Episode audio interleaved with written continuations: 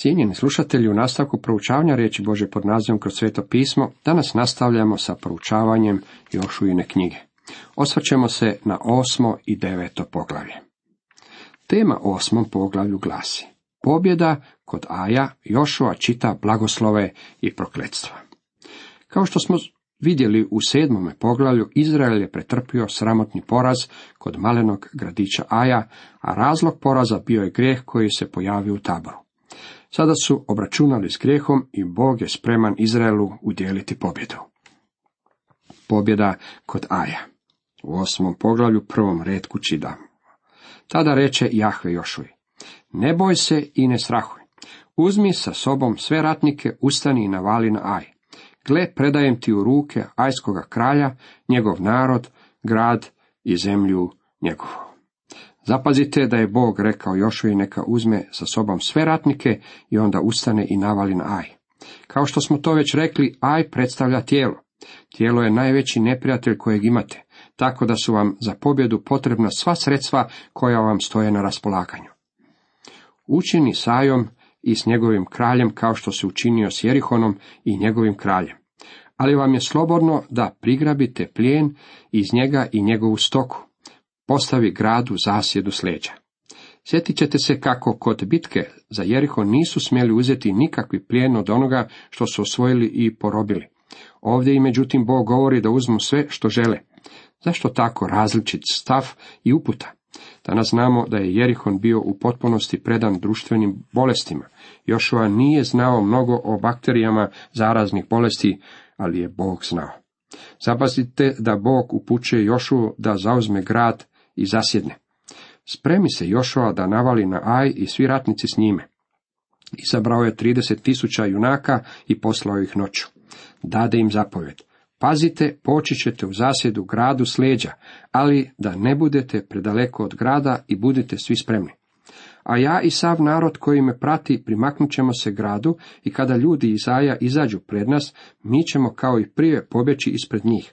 Oni će onda navaliti za nama dok ih ne odvedemo od grada, jer će misliti bo bježe ispred nas kao i prije. Tada provalite iz zasjede i zauzmite grad. Jahve, Bog vaš, predat će vam ga u ruke. Čitajući nastavak biblijskog izvješća, nalazimo da je strategija urodila upravo onim plodom kako je Jošua i planirao, tako da je grad Aj lako pao u ruke Izraelcima. Zbog toga što Aj predstavlja tijelo, u ovoj epizodi neopobitno učimo nekoliko velikih duhovnih pouka. Kao prvo moramo prepoznati neprijatelja i njegovu snagu.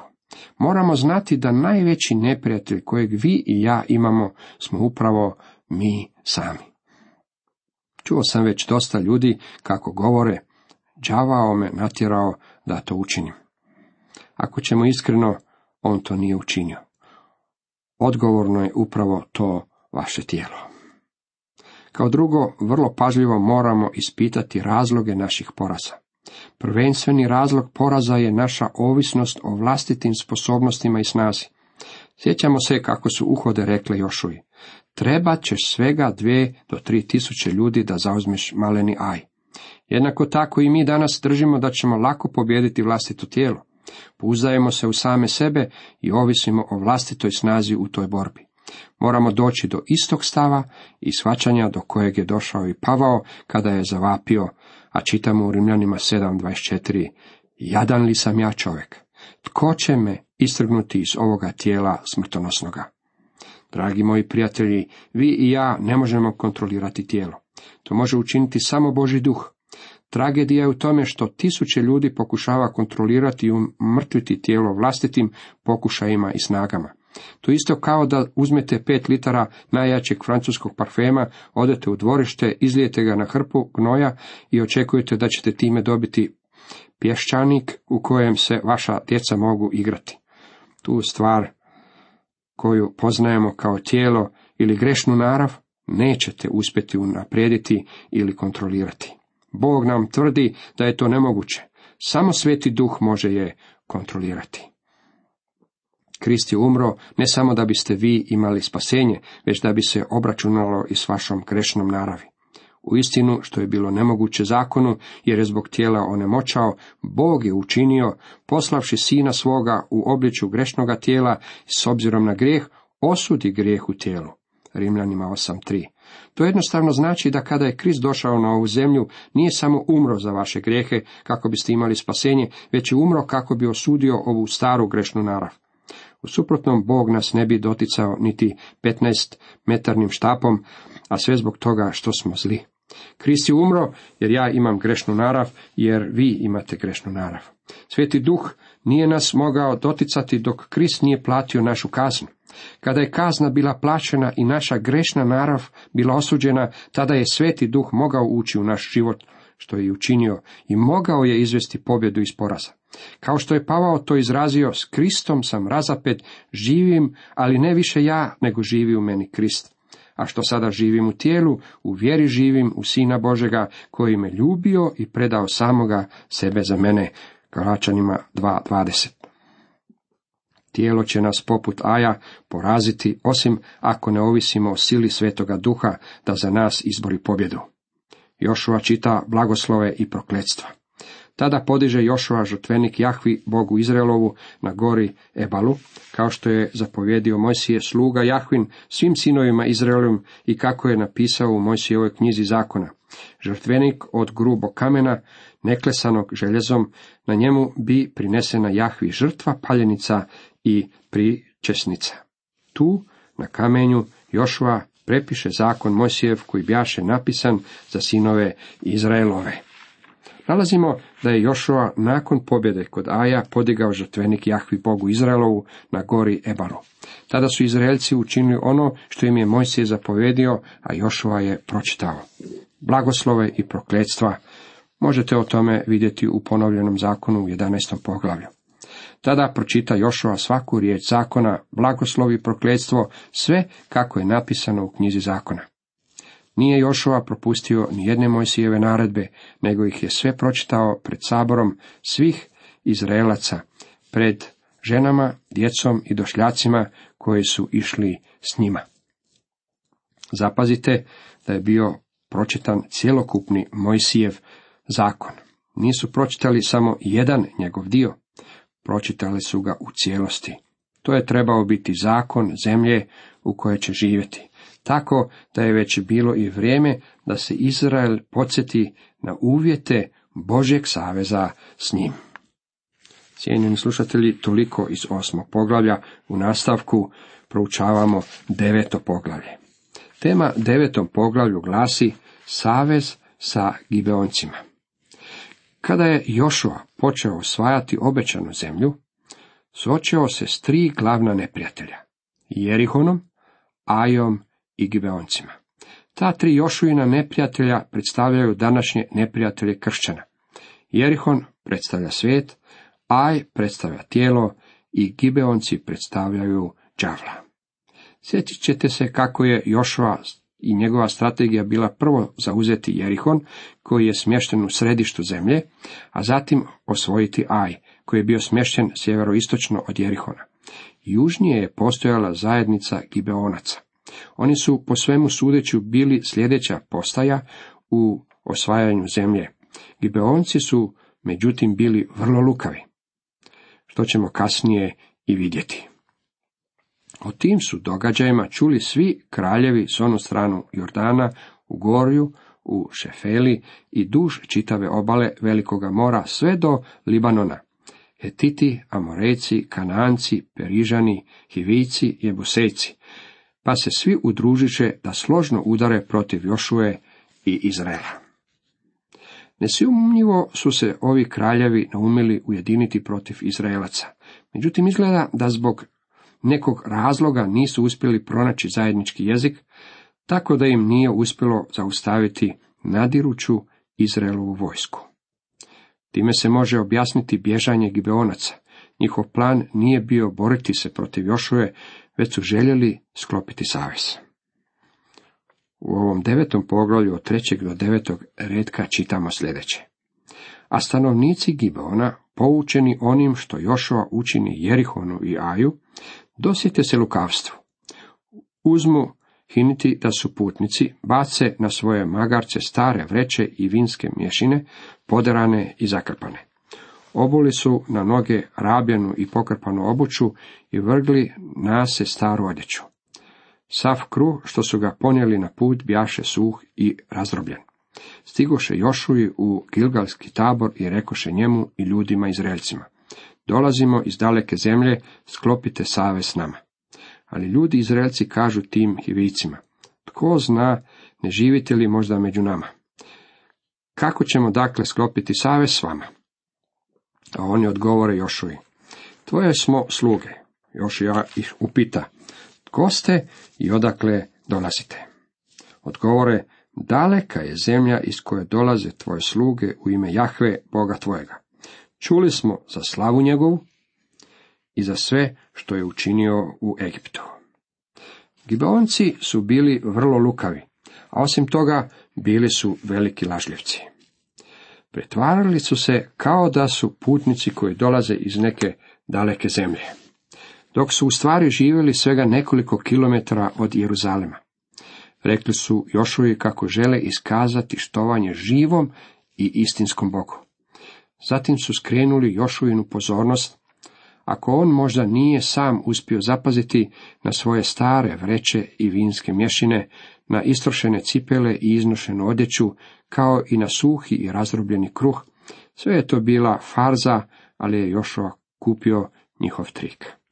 Bog je Izraelcima naredio da pred sobom u potpunosti izbrišu narode koji su do tada živjeli u zemlji, te da s njima ne sklapaju nikakve sporazume i saveze. Tako je Jošua naumio biti poslušan Bogu. Bio je prevaren, tako da je sklopio mir s Gibeoncima i u stvari je sklopio savez. Zapazite kako niti Jošua, niti nitko iz naroda nije pitao Boga koja je njegova volja, prije nego što su sklopili ovaj pogibljeni savez sa narodom koji je do tada živio u zemlji. Ako se podsjetimo, Jerihon predstavlja svijet. Na koji način pobjeđujemo svijet? Pomoću vjere. Aj predstavlja tijelo. Na koji način pobjeđujemo tijelo? Sigurno ne boreći se protiv njega, već ga pobjeđujemo prepoznajući vlastitu slabost, priznajući grijehe Bogu i dopuštajući Božem duhu da izbori pobjedu. Sjetimo se da je Bog Jošu i Izraelcima rekao, ja ću vam dati aj. Sada smo došli do trećeg neprijatelja, do Gibeonaca, koji predstavljaju đavla. S obzirom da poslanice Efežanima u Novom zavetu odgovara Jošuinoj knjizi u Starome zavetu, u njoj nalazimo vrlo važnu paralelu koja nam pomaže u tumačenju i pouci. U Efežanima u šestom poglavlju, u jedanestom redku čitamo. Obucite svu opremu Božu, da se mognete oduprijeti svim lukavstvima đavlovim. Kako su Izraelci trebali biti na oprezu zbog lukavstva Gibeonaca, tako vjernici danas trebaju biti na stalnom oprezu pred đavlovim lukavstvima. U Efežanima 6.12 nam nastavlja, jer nije nam se boriti protiv krvi i mesa, nego protiv vrhovništva, protiv vlasti, protiv upravljača ovoga mračnoga svijeta, protiv zlih duhova pod nebesima. Naš stvarni neprijatelj danas nije neprijatelj od krvi i mesa, već je riječ o duhovnom neprijatelju. Radi se o sotani. A koliko ga kršćana danas prepoznaje kao takvog? Koja je njegova taktika? Na koji način djeluje? On nas pokušava prevariti da ga počnemo slijediti. Nisam siguran da je on zainteresiran od vas načiniti alkoholičara ili ovisnika o drogi. Mislim da se stidi tih svojih ljudi u gostionicama i ostalim grešnim mjestima ovog svijeta. On je bio u crkvi prošle nedelje, a bit će ondje i naredne. Želi biti religiozan i želi da padnete pred njim i iskažete mu štovanje. Vrlo je lukav i mnogi kršćani su zavarani njime. Đavao je sposoban prevući nam paučinu preko očiju. U drugoj Korinčanima 2.11 Pavao piše Danas ne nadmudri Sotona, da znamo njegove namjere. Na sreću vi i ja ponekad čini se ne znamo njegove namjere. Kako nadvladavamo ovog neprijatelja? U Jakovljevoj poslanici u četvrtom poglavlju sedmom redku čitamo. Podložite se dakle Bogu, oduprite se đavlu i pobjeći će od vas. Dragi moji prijatelji, moramo se podložiti Bogu. To je prva stvar. Koliko samo moramo biti blizu Bogu u ovom vremenu u kojem živimo. Sotona je u svijetu da nas kao vjernike zavara i prevari. On djeluje pomoću lukavština. Ako ćemo iskreno, zapanjen sam glupošću mnogih svetih u današnje doba. Daju se uvući u svakovrsnu lukavštinu. Znate li zašto vjerskim profiterima tako dobro ide? Ide im zato što ih kršćani podupiru financijski bez da ih prethodno provjere. Moramo se odupirati đavlu. Ne smijemo imati ništa zajedničkog s onime o čemu nismo dobro informirani. Danas postoji velika opasnost da se povežemo sa đavlom, baš kao što su Izraelci u Jošujino vrijeme bili naivci i povezali se s Gibeoncima. Kada je Izrael otkrio da Gibeonci žive u susjedstvu i da su ih prevarili, ipak su poštivali savez koje su s njima sklopili. U 19. i 20. redku ovog devetog poglavlja Jošujine knjige čitamo. Tako svi glavari rekoše zajednici. Mi smo im se zakleli Jahvom Bogom Izraelovim i zato ih ne smijemo dirati. Evo što ćemo. Pustimo ih da žive kako nas ne bi stigla srđba zbog zakletve kojom smo se zakleli. Sporazum se u ono vrijeme uvelike poštivao. Čak i ako je bio sklopljen pod ovakvim uvjetima i na prevaru. Možda za ljude u starome zavjetu mislimo da su bili krajnje necivilizirani, međutim uočito je da moramo uočiti kolika je bila važnost čovjekove riječi. Tako Bog želi da bude i danas sa nama. U nastavku čitamo još dometnuše glavari. Neka žive i neka budu drvosjeće i vodonoše svoj zajednici. Sva zajednica prihvati što rekoše glavari. I od toga dana naredi im Jošova da sjeku drva i nose vodu sve do danas. Za zajednicu i za žrtvenik Jahvin na mjestu kojeg se god izabere. Cijenjeni slušatelji, toliko za danas.